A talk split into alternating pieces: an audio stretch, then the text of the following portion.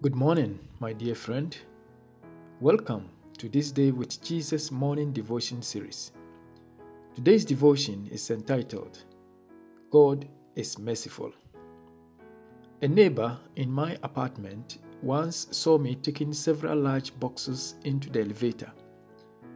He was inquisitive as to what was inside. I told him that the boxes contained books. He initially assumed I was a student. I told him that I was not, stating that I was a pastor. He responded instantly, I am not a believer in God. I questioned him to find out what was bothering him about God, because every atheist has a story about God. My neighbor was distressed to see the poor suffer from poverty and societal mistreatment. According to him, if God exists, he is not good enough to permit such actions against the poor.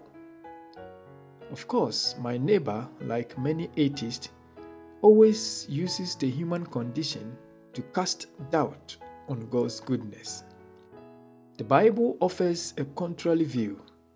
Lamentations 3, verse 22 says, It is of the Lord's mercies that we are not consumed, because his compassions fail not. They are new every morning. Great is thy faithfulness. God takes no pleasure in human afflictions. Humanity continues to enjoy God's mercies and compassion from the harsh conditions of life and human wickedness. The magnitude of God's goodness is immeasurable. His faithfulness is constant. His loving kindness knows no bounds. God is a just God.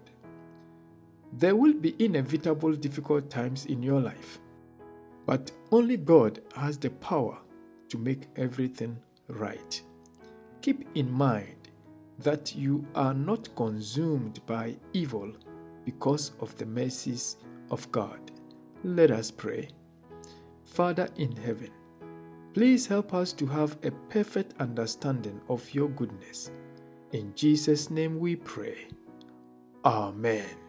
Jesus, Jesus, how I trust him, how I prove him more and more.